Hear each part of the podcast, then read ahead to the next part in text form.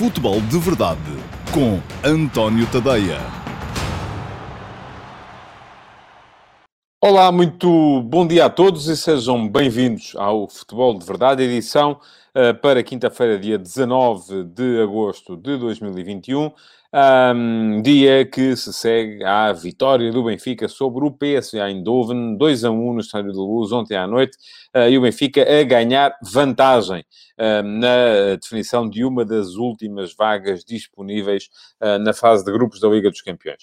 Jorge Jesus voltou a dizer ontem aquilo que já tinha dito antes, é que o Benfica e o PSV são duas equipas de, com nível de fase de grupos. Eu também já lhe tinha respondido, enfim, não é ele, mas uh, já tinha dito o que pensava sobre isso na edição de ontem do Futebol de Verdade, porque a questão é que uh, só há 32 vagas na fase de grupos da Liga dos Campeões e se calhar há 50, 60 equipas com nível de fase de grupos, portanto algumas têm que ficar de fora todos os anos. Agora, Jesus ontem, no final do jogo, assumiu ali um compromisso uh, que me parece importante. Disse ele que, uh, enfim, já se sabe que só uma destas duas equipas pode seguir em frente, aquela que chegar vai chegar longe na Liga dos Campeões. Veremos se é assim ou não. para já, Jesus assumir a sua cota parte do compromisso. Se for o Benfica a ultrapassar o PSV Eindhoven, ele já assumiu que vai chegar longe na Liga dos Campeões. Se for o PSV, o próprio Jorge Jesus se encarregou de uh, transferir para a equipa neerlandesa essa, um, essa carga de responsabilidade. Eu já vou falar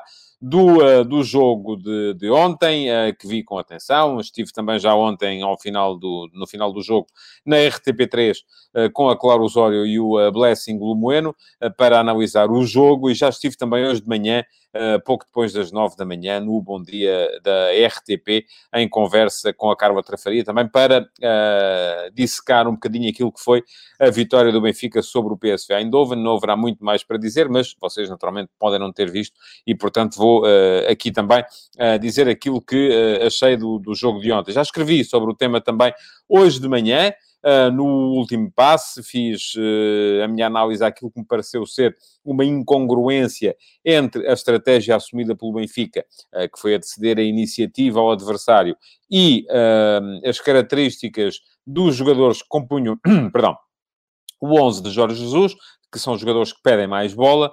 Uh, escrevi sobre o tema, o texto está disponível em antoniotadeia.com uh, e uh, quem quiser pode ler no final do Futebol de Verdade, já agora, podem ficar aí até final, um, mas ah, podem também, entretanto, dar um saltinho ao eh, Instagram, ao meu Instagram, António.tadeia, para votarem na sondagem do dia.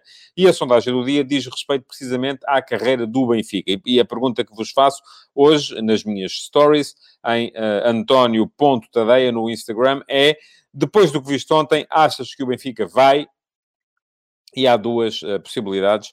Uh, uma delas é arrumar com o PSV, a outra é a caminho da Liga Europa. Neste momento, a maior parte de vocês, e estamos com os 159 votos, 150, 160 votos do costume a esta, a esta hora, uh, neste momento a maioria acha que o Benfica vai dar-se mal na segunda mão. 58% dizem que o Benfica vai a caminho da Liga Europa, 42% acham que o Benfica vai arrumar o PSV. Já lá vou falar do Benfica. Antes disso, queria uh, falar aqui de uma série de assuntos uh, uh, de, antes da ordem do dia. Um deles, perdão, tem a ver com a notícia que foi que saiu ontem e que a FIFA terá condenado ou condenou o Torino a pagar ao Osasuna um milhão e meio de euros mais juros um, por ter transferido o Alex Berenguer para o Atlético de Bilbao. Um, em causa estava uma cláusula anti-rivais em tudo semelhante, aparentemente, àquela que o Sporting uh, colocou no contrato em que vendeu, um, em que transferiu uh, João Mário para o Inter de Milão. Uh, e, um, bom, neste momento, isto foi, serviu desde já para uh, muita gente ligada ao Sporting e muitos adeptos do Sporting virem cantar vitória nas redes sociais, dizer que os 30 milhões por João Mário, por o Inter ter uh, permitido que João Mário acabasse por assinar pelo Benfica, um, que estão no papo. Uh, houve também muita gente a vir dizer que não, senhores, não tem nada a ver, porque o João Mário, uh, quando assinou pelo Benfica, era um jogador livre e tinha sido, tinha sido um, libertado, já estava, tinha rescindido com o Inter. Pergunta-me o Luís Medeiros se um tribunal não pode revogar a decisão da FIFA. Pode, o, o Torino pode recorrer para o Tribunal Arbitral do Desporto. Um, e, e, é isso que vai com certeza fazer. Agora, uh, isto uh, leva-me, uh, enfim, a pensar uma série de coisas. a primeira é que, na verdade, os casos não são idênticos. E não são idênticos porque aqui houve marosca, como é evidente, esta rescisão de contrato de João Mário com o Inter. Um, é isto que diz o Pedro Madureira. João Mário veio como jogador livre. Agora, uma coisa é o Sporting conseguir provar, e conseguirá com certeza, que fez a tal oferta de 5 milhões de euros uh, por João Mário ao, ao, ao Inter, uh, e que o Inter recusou, o que é estranho. Um, outra coisa é depois chegar a, é, é, conseguir provar que essa recusa dos 5 milhões de euros um, para depois libertar o jogador a custo zero um, não é mais do que gestão danosa, porque aqui podemos estar a, a Suningo, o grupo que é dono do Inter, está aflito de dinheiro, anda a vender toda a gente, já vendeu o Ashraf Hakimi, já vendeu o Lukaku, fala-se na possibilidade também de ter de vender o Lota Martínez, uh, e de repente tem o João Mário, enfim, não era muito dinheiro, eram 5 milhões de euros, mas uh, ah, 7 milhões e meio, que se, aparentemente era aquilo que o Inter queria, mas de qualquer maneira deitaram-nos ao lixo. Fazem falta, acho que fazem falta a qualquer pessoa. Uma coisa é provar uh, que isto é fraude, outra coisa é não conseguir passar além do facto de ser aparentemente apenas um tipo de gestão danosa uh, cometida por quem manda no Inter. Depois, também há uma outra questão, é que os casos, na verdade, são diferentes, porque, na verdade, a não ser que se consiga provar esta, esta fraude, uh, aquilo que ainda falta perceber uh, é se o facto de João Mário ter chegado como jogador livre ao Benfica uh, pode ou não vir a ser decisivo. O Benfica não é para aqui tido nem achado, não é, o Benfica não vai ter que pagar rigorosamente, a não ser que tenha chegado a acordo uh, com o. Uh, com o atenção, o Luís Medeiros chama aqui a atenção para uma questão: é que, para além da proposta de 5 milhões, o jogador tinha que dizer que sim e aparentemente o jogador estaria disponível para dizer que sim. Mas mesmo que o jogador não dissesse que sim, se o Inter não aceitasse essa proposta e aceitasse depois outra, então aí sim aplicar-se a tal cláusula anti-rivais. Foi isso que aconteceu, aparentemente, entre o Osasuna, o Torino e o Atlético Bilbao, a propósito de Berenguer. Um, o Ivo Ovi diz que a cláusula anti-rivais é um apartheid à liberdade dos jogadores. Eu estou a tentar concordar consigo, uh, Ivo, uh, também acho que sim. Um, acho que é uma limitação do direito de trabalho, mas eu não sou juiz. Eu não tenho aqui que interpretar leis. Uh, há muita coisa que acontece e que eu acho que não, não devia ser de facto assim. Um, Pergunta-me o Baduns o que é que o Inter ganha com a libertação do jogador a custo zero, não sei. Uh, durante algum tempo achei que o Inter iria uh, encaminhar depois uh, Lázaro para, o, para o Benfica. veremos se isso vai acontecer ou não, e que o Benfica iria pagar por Lázaro o valor de Lázaro mais os 7 milhões e meio que o Inter quereria por, por, por João Mário. Bom, não sou juiz, os casos são diferentes. Uh, poderá ou não o Sporting tentar provar que o Inter cometeu aqui uma fraude e, por outro lado, o próprio Torino, neste caso, que poderá uh, fazer jurisprudência, vai com certeza ainda uh, interpor recurso e poderá ainda vir a ganhar o jogo. Diz-me o Nuno Santos. Se apresentar algo que o João Mário não queira jogar no Sporting, porque o Sporting também não pode dizer que tinha acordo, porque não pode negociar com o jogador sem chegar a acordo com o Inter. Uh, sim, mas uh, o acordo do João Mário aqui neste para a, a, a, a disputa entre Sporting e Inter parece-me que é absolutamente uh, irrelevante. Uh, creio que uh, uma coisa era, obviamente, para o jogador se mudar, tinha que estar de acordo. Mas para a questão e a compita legal entre Sporting e Inter, parece-me que o acordo de João Mário é irrelevante. Bom, vamos seguindo com atenção este assunto durante os próximos, uh, durante os próximos tempos. ia dizer dias, mas não vão ser dias, vão ser meses, com certeza. É coisa que vai demorar muito tempo até ficar definido. O próprio caso Berenguer vai demorar algum tempo a ficar definido também. Bom, hoje, mais à noite, vamos ter Liga Conferência, um, dois jogos de equipas portuguesas, dois jogos difíceis. O Passos de Feira recebe o Tottenham, uh, vamos ver se há Harry Kane em campo ou não. Um, jogo muito complicado para o Passos. Uh, o Tottenham é de facto de outro, de outro campeonato e começou muito bem a Liga, a Liga Inglesa com uma vitória sobre o Manchester City. Veremos o que é que consegue fazer a equipa do Passos um, com, uh, com jogadores como o Denilson Júnior, que me parece muito, muito interessante. Pergunta-me o Josias Martins, ainda a propósito do tema anterior, se a cláusula anti-rivais se pratica noutras áreas e acha que é uma falta de cultura desportiva. Então, acabei de lhe mostrar que se pratica em Espanha, não é? Portanto, e isso está aqui em causa, e a Itália, na venda de, de, de, de Berenguer, na altura do Osasuna para o, para o Torino. Bom, também há hoje Santa Clara Partizan, e apesar do Partizan ser também uma equipa forte, uh, vamos poder ver o regresso de Markovic a Portugal, de uh, Ricardo Gomes a Portugal. eu, eu acho piada um, aos comentários que vão aparecendo por aqui, porque toda a gente tem muita certeza de tudo e mais alguma coisa. A gente tem a certeza que a cláusula é evidente que é válida e que o Inter vai ter que pagar 30 milhões, mas depois também toda a gente tem a certeza que é evidente que a cláusula é um atropelo e que o Inter não vai ter que pagar nada. Portanto, uh, gosto das vossas certezas. Eu, por mim, uh, gosto sempre de pôr as coisas em dúvida. Vamos esperar. É o conselho que eu vos dou. Uh, não se atravessem a mil por cento por coisas que, uh, que, não, uh, que, não, que não conhecem. Pergunta-me o Vasco Batista, que tem os direitos de transmissão da Liga Conferência em Portugal, para além da Sport TV, uh, Vasco, creio que ninguém. porque a questão aqui que se coloca é muito simples. para as televisões generalistas, isto é, é triste dizer isto, uh, entristece-me dizer isto, mas percebo o racional. Para as televisões generalistas, estar a pagar muito dinheiro para, transferir, para transmitir jogos de equipas que depois não atraem assim tanta audiência, acaba por ser sempre um mau negócio, porque têm melhor, fazem melhor audiência com uh, os programas que têm na sua grelha habitual.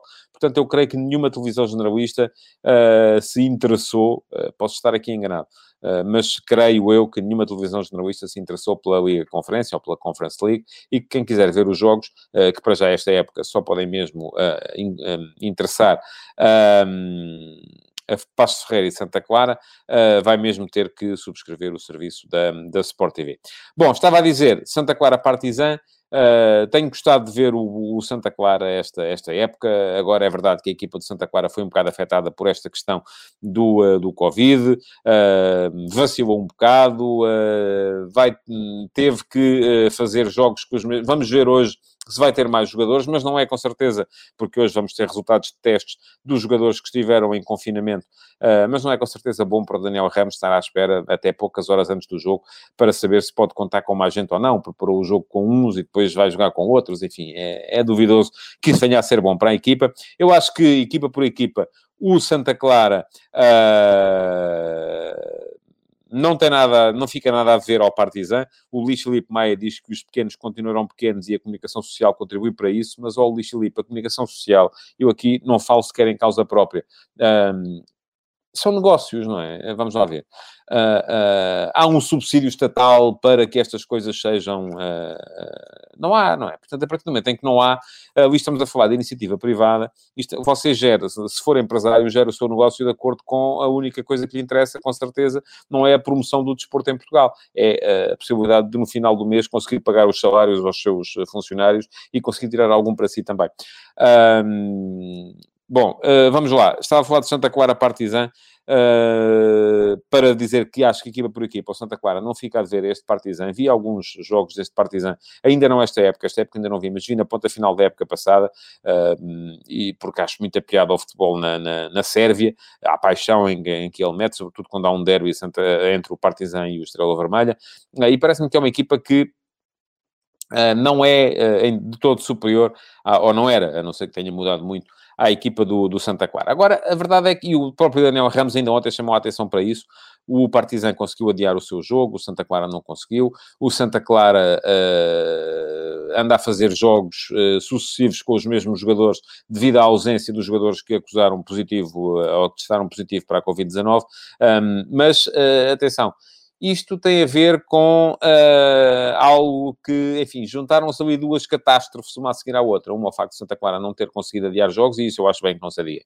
Uh, por muito que me venham dizer o contrário, eu acho que os calendários são para cumprir e uh, não se deve estar a incluir as equipas que vão jogar competições europeias têm que estar mais apetrechadas do que aquelas que não vão jogar. Agora, se depois o Santa Clara teve uh, a infelicidade de Covid, aí sim acho que devia haver uma regra para que o jogo pudesse vir a ser adiado. Não é porque vai jogar na Europa que tem que se adiar o jogo. Aí estar-se a estabelecer uma diferença de, de, de, de, concorrência em relação às equipas que não jogam competições europeias e que por isso não recebem dinheiro das competições europeias e que por isso também não têm a possibilidade de apetrechar o plantel tanto como têm aquelas que jogam competições europeias. Eu acho que isto está pensado para ser, para ser feito assim.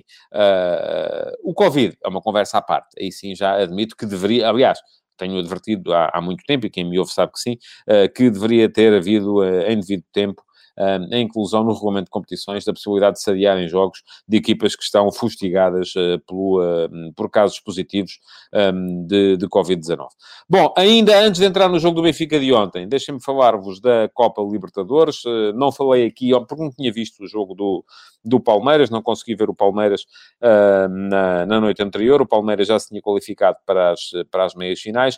Ontem, o Atlético Mineiro apurou-se para jogar a meia final contra o Palmeiras. São os dois primeiros primeiros do Brasileirão neste momento, portanto vai ser um confronto uh, de estalo e, uh, mais uma vez, mais um confronto entre o Abel Ferreira, ainda treinador do Palmeiras, e o Cuca, que era treinador do Santos na final da Libertadores do ano passado e que neste momento comanda o Atlético Mineiro. O Atlético Mineiro fez uma exibição de enormíssimo nível contra o River Plate, já tinha ganho por 1 a 0 uh, eh, fora, ganhou por 3 a 0 em casa. foi grande jogo do Atlético Mineiro, um grande jogo do Hulk. Uh, para quem uh, não viu, aconselho que vejam pelo menos o resumo do jogo. Uh, enfim, Hulk esteve ah, absolutamente imparável. potência física, inteligência de jogo, capacidade criativa, faz um golo com um toque subtil muito, muito bem feito, faz o, a assistência para o golo inaugural, o golo do Zaracho, que é um golaço que também vale a pena ser visto num pontapé de moinho. Um, portanto, vamos ter com certeza uma meia final interessante entre o Palmeiras do Abel Ferreira e o Atlético Mineiro do Cuca. Repito, os dois primeiros do Campeonato Brasileiro também. Há a possibilidade de, pela primeira vez na história da competição, uh, os quatro semifinalistas virem do mesmo país, neste caso o Brasil. Porquê? Porque numa das meias finais já estão Palmeiras e Atlético Mineiro, na outra já está o Flamengo e vamos saber, logo à noite, madrugada dentro, quem é o quarto semifinalista. Uh, é verdade que o Barcelona de Guayaquil do Equador está em vantagem porque uh, conseguiu empatar fora e vai agora ter o jogo em casa contra o Fluminense, mas há ainda a possibilidade de termos um Fla-Flu nas meias finais também também da Libertadores, e isto seria, repito, absolutamente inédito na história da Copa Libertadores, haver quatro equipas uh, do mesmo país nas meias finais. Nunca aconteceu. Uh, o que também já não acontecia há alguns anos é, uh, era o, os argentinos ficarem fora tão cedo.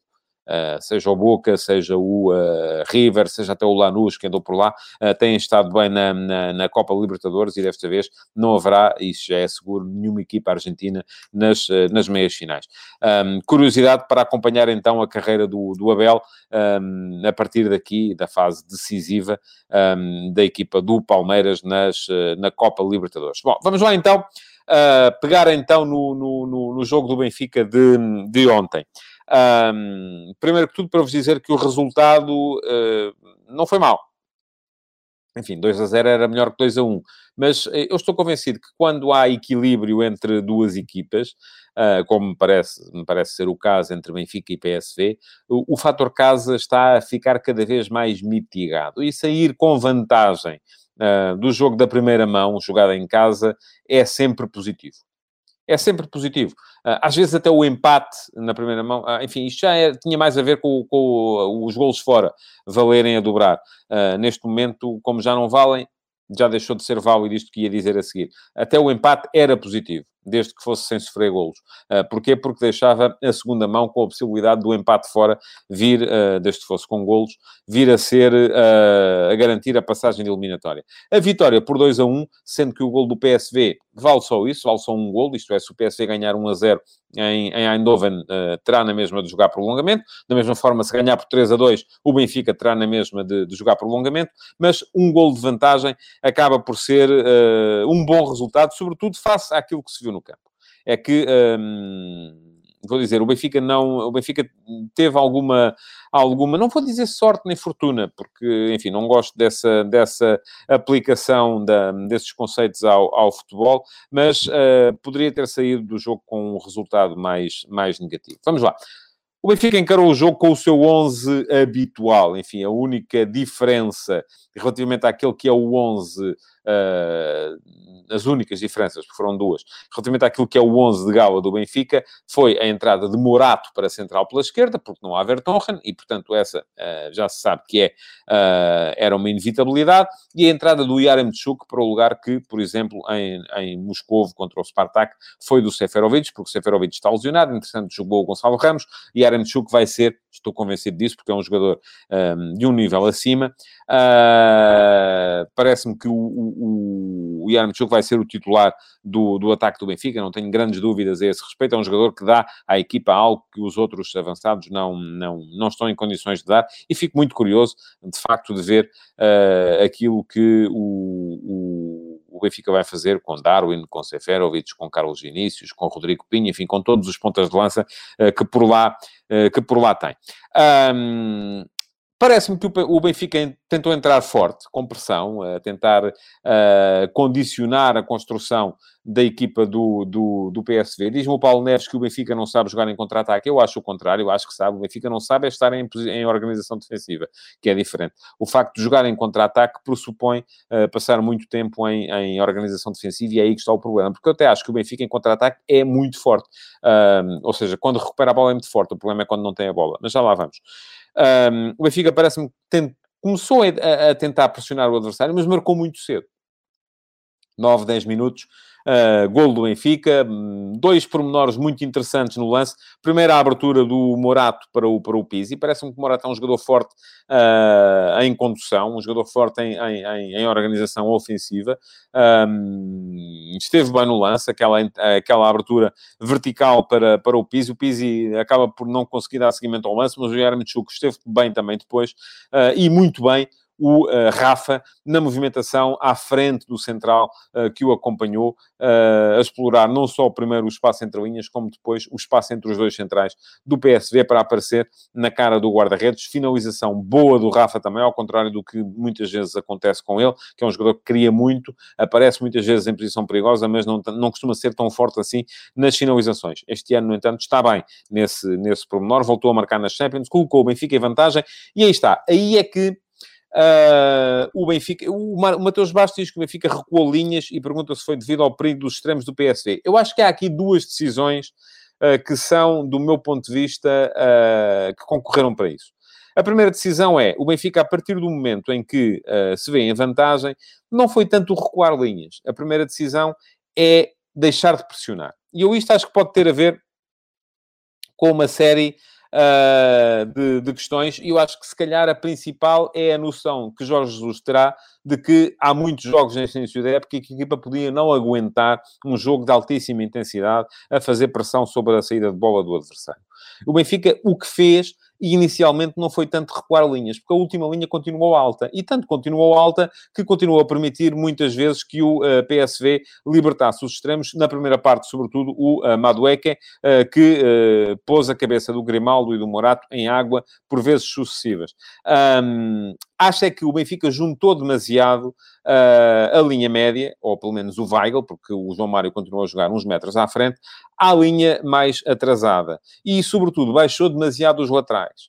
Uh, precisamente aí sim, creio que com medo do, uh, do, dos extremos do PSV. E isto, somado à, à desistência de pressionar uh, e de uh, meter fogo nos duelos e de tentar ganhar a bola e de ser agressivo sem bola, acabou por permitir que o PSV fosse tendo cada vez mais e mais e mais e mais bola. O domínio do PSV na primeira parte ainda foi, uh, de certa forma, mascarado, porque o Benfica acabou por uh, ser capaz de meter algumas situações de... de, de, de enfim, não houve muitas situações de perigo na primeira parte. Eu creio que há apenas o, aquele remate do, do Gakpo que o Odyssey Odisseus Lacodimos defende, há depois o remate do Lucas Veríssimo que o uh, defende também, e depois o Benfica chega ao 2 a 0 e chega ao 2 a 0 no seguimento de um erro defensivo uh, do, do PSV. Pontapé de canto, nem ganha a primeira bola, esta resvala no, no, no, no perdão, no, no Yaremchuk e uh, chega ao Lucas Veríssimo, uh, perdão, ao, ao Julian Weigl, completamente solto na, na zona que seria a do primeiro posto, para de pé esquerdo fazer o 2 a 0. Ora, era um resultado que é preciso dizer, o Benfica nem estava a merecer. Admitia-se a vantagem, admitia-se o empate, não se admitiria, com certeza, uma vantagem por 2 a 0 ou por dois golos, uh, e que podia ter feito tremer a equipa do PSV. A questão é que não fez. Porquê? O Benfica baixou, aí sim baixou ainda mais, passou a dar muito espaço, do meu ponto de vista, aos dois médios do, uh, do PSV, o Sangaré e, sobretudo, o Van Ginkel, que é um jogador uh, muito forte na distribuição. Um, a ligação com o Mário Götze foi sempre feita de forma assertiva. os dois extremos, na segunda parte, parte, o Ricardo Almeida diz que gostou muito do Madueca, eu gostei muito também, sobretudo na primeira parte. Na segunda parte, Madueca como que desapareceu do jogo e apareceu muito o Gakpo, o, o, o extremo do, do outro lado, que joga pela, pela esquerda.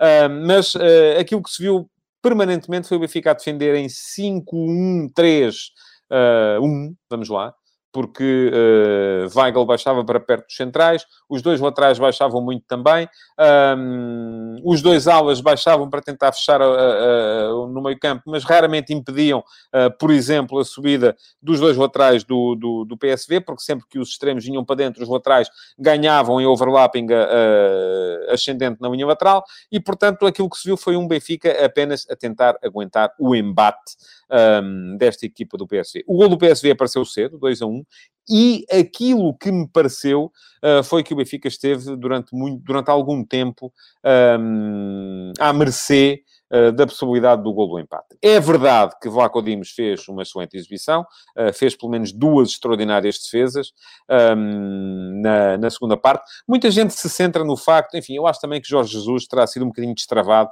na forma como disse no final, que acha que Vlaco Dimos não fez uma exibição do outro mundo, que as bolas eram defensáveis. Porquê? Porque as pessoas centram a questão no Vlaco Dimos, ou centram na equipa aquilo que Jesus quereria com esta declaração era que a equipa tentasse hum, acreditar que não foi de facto inferior ao PSV. Aquilo que de facto pode sair dali é o Vlaco Dimos ficar um bocadinho abespinhado e acabar por uh, uh, achar também ele uh, que o treinador estava a desmerecer naquilo que ele acabou por fazer no, no campo. Ora bem, o PSV esteve de facto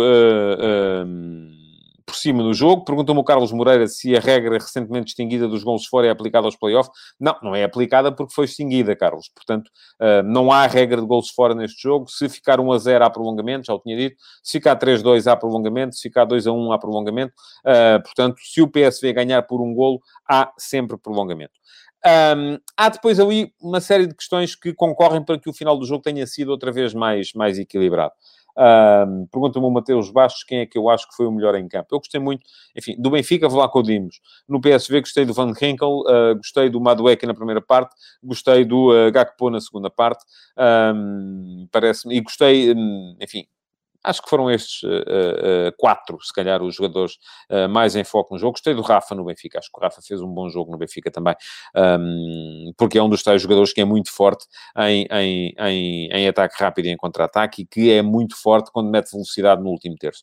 Ora bem, a partir dos últimos 20 minutos, o Benfica conseguiu reequilibrar o jogo e conseguiu reequilibrar o jogo por uma série de razões. Primeira, eh, porque saíram Van Ginkel e saiu também o Boscagli, que um, me parece o central mais forte do PSV em, em, em, organização ofensiva.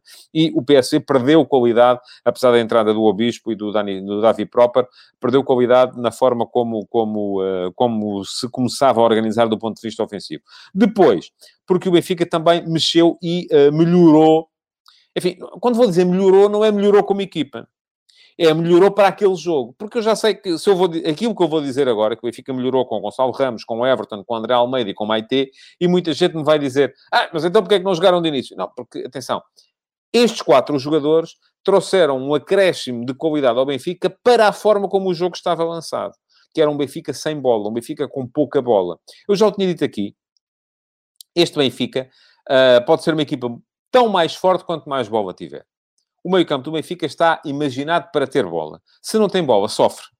Porquê? Porque não tem uh, rigor defensivo, não tem músculo, não tem capacidade de choque, não tem capacidade de marcação, e isto pode vir contra uma equipa que consiga ter mais bola do que o Benfica, o meio-campo do Benfica uh, vai, e pergunta-me o João Silva se já deu para o João Mário cair do pedestal. Ó oh, João, com bola maravilhoso. Sem bola, é aquilo que eu lhe vinha dizendo também desde o início da, da, da temporada. Falta um médio que seja capaz de esconder a fragilidade uh, física do João Mário sem bola. Um, será esse jogador Maite? Pode ser. Agora, aí o Benfica perde critério com bola.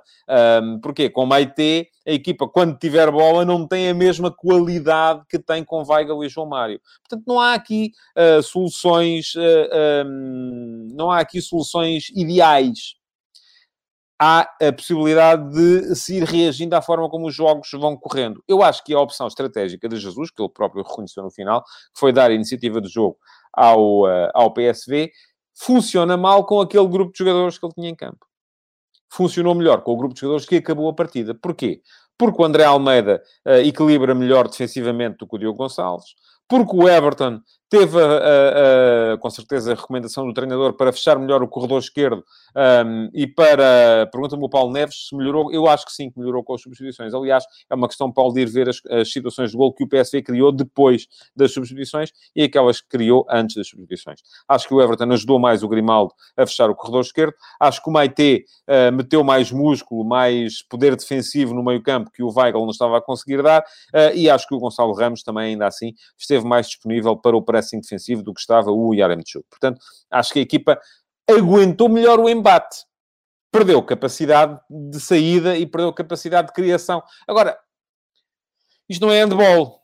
Não dá para uh, ataque do PSV, entram estes, ataque do Benfica, entram aqueles. Se fosse handball era fácil de gerir, não é? Aquilo que me parece que o Jorge Jesus tem de fazer e tem de se preocupar mais em fazer é em uh, pensar a estratégia de acordo com os jogadores que metem em campo. E de facto, esta equipa do Benfica é talhada para ter bola. Com bola, aqueles que entraram, começaram o jogo são melhores. Sem bola, ficam curtos. Eu já o tinha dito antes de começar o campeonato. E curiosamente, até ontem, o Benfica teve sempre superioridade na posse de bola em todos os jogos. Teve 58% em Moscou, 67% em casa contra o Spartak, 60% em Moreira de Cónegos, mesmo com menos um durante boa parte do tempo, e 63% em casa com o Aroca. Ontem ficou-se salvo pelos 40%. Portanto, eh, foi a primeira vez que o Benfica teve menos bola do que o adversário e por isso mesmo foi o, o, o jogo em que o Benfica mais, uh, mais sofreu. Perguntou Nuno Cunha e eu pedia, uh, por favor, que me voltassem à pergunta anterior, porque me pareceu interessante, porque falava da complementaridade entre Pizzi e João Mário. Se eu acho que o João Mário e Pizzi se complementam no jogo destes, trazem muito do mesmo no jogo, sem bola é complicado, é verdade que sim, Nuno, mas com bola uh, são mais difíceis de parar. a questão toda é a aplicação da estratégia à escolha dos jogadores. Uh, se uh, nós escolhermos, enfim, vamos colocar isto uh, de forma ridícula no, no, num extremo. Se escolhemos uma equipa de jogadores com 1,60m um, e, tem, e, continuamos a cruzar bolas por alto para a área, é provável que não consigamos uh, ser bem-sucedidos. É claro que isto é um exemplo extremado, uh, não é isso que acontece na vida real, mas ainda assim, na vida real, se, o Benfica escolhe uma equipa uh, dos jogadores que precisam de ter a bola, que sofrem sem ela e depois resolve dar a iniciativa ao adversário, a coisa tem tudo para se complicar. Ora bem, eu acho que... Um, Pergunta-me o Bruno Polido se, com uma pré-época tão longa, será normal a equipa perder tanto fisicamente a partir dos 60 minutos. Um, repare, uh, Bruno, o Benfica uh, tem tido muitos jogos. Enfim, toda a gente sabia que ia ser assim, mas deixe-me só ter a certeza disto que lhe vou dizer. Jogou dia 4 de agosto com o Spartak, três dias depois a 7 com o Moreirense, três dias depois a 10 com o Spartak, quatro dias depois a 14 com o Aroca, quatro dias depois a 18 com o PSV e agora vai jogar 3 dias depois a 21 com o Gil Vicente e mais 3 dias depois a 24 com o PSV. São 1, 2, 3, 4, 5, 6, 7 jogos em 20 dias. Fica complicado. Uh, e, portanto, acredito que uh, seja difícil uh, gerir fisicamente esta, esta equipa. Pergunta-me o Kelvio Fernandes se na Liga dos Campeões não se exige uma alteração tática, por exemplo, para 4-3-3. Eu acho que não tem, ver, não tem tanto a ver com sistemas, que é óbvio, tem a ver com estratégia e com a decisão, ou com a incapacidade, atenção. Uh, Jorge Jesus e João Mário vieram dizer no final que tinha sido uma questão estratégica, mas pode ter sido uma questão de incapacidade, e eu dei essa possibilidade logo no início, incapacidade sobretudo física, e uh, a cedência da iniciativa de jogo ao adversário pode ter tido, de facto, a ver com isso. Bom, já sabem, podem dar um salto ao meu Instagram, uh, António Pontadeia, para votar na story de hoje, na sondagem de hoje. A pergunta que vos fiz uh, foi uh, se depois do que viram ontem, um, se acha que o Benfica vai, possibilidade 1, arrumar o PSV, neste momento está em uh, crescendo, já vai em 43%, ou possibilidade de 2 a caminho da Liga Europa, que tem 57% dos vossos votos. Eu acho que o Benfica tem tudo para fazer um golo na, nos Países Baixos. Uh, tenho dúvidas que se ceder a bola ao adversário consiga uh, não sofrer dois. Mas Vamos ver, uh, depende muito da estratégia que Jesus uh, usar, depende muito da frescura física com que a equipa vai chegar e isso vai depender muito também, naturalmente, das opções que o treinador tomar para o jogo com o Gil Vicente já no próximo, no próximo sábado. Já sabem, António Pontadeia no Instagram, podem dar lá um salto, votar, podem ir ao meu site, antoniotadeia.com, uh, para ler o último passo de hoje, em que fiz a minha análise também, é esta opção estratégica do Benfica para o jogo de ontem contra o PSV, e quanto a este futebol de verdade, podem partilhá-lo, deixar o vosso like e continuar a comentá-lo uh, para que ele ganhe tração nas, nas redes sociais. Muito obrigado por terem estado aí. Amanhã cá estarei mais uma vez uh, para vos fazer a antecipação da jornada deste fim de semana, a terceira da Liga Portuguesa. Muito obrigado e até amanhã. Futebol de Verdade, em direto de segunda a sexta-feira, às 12h30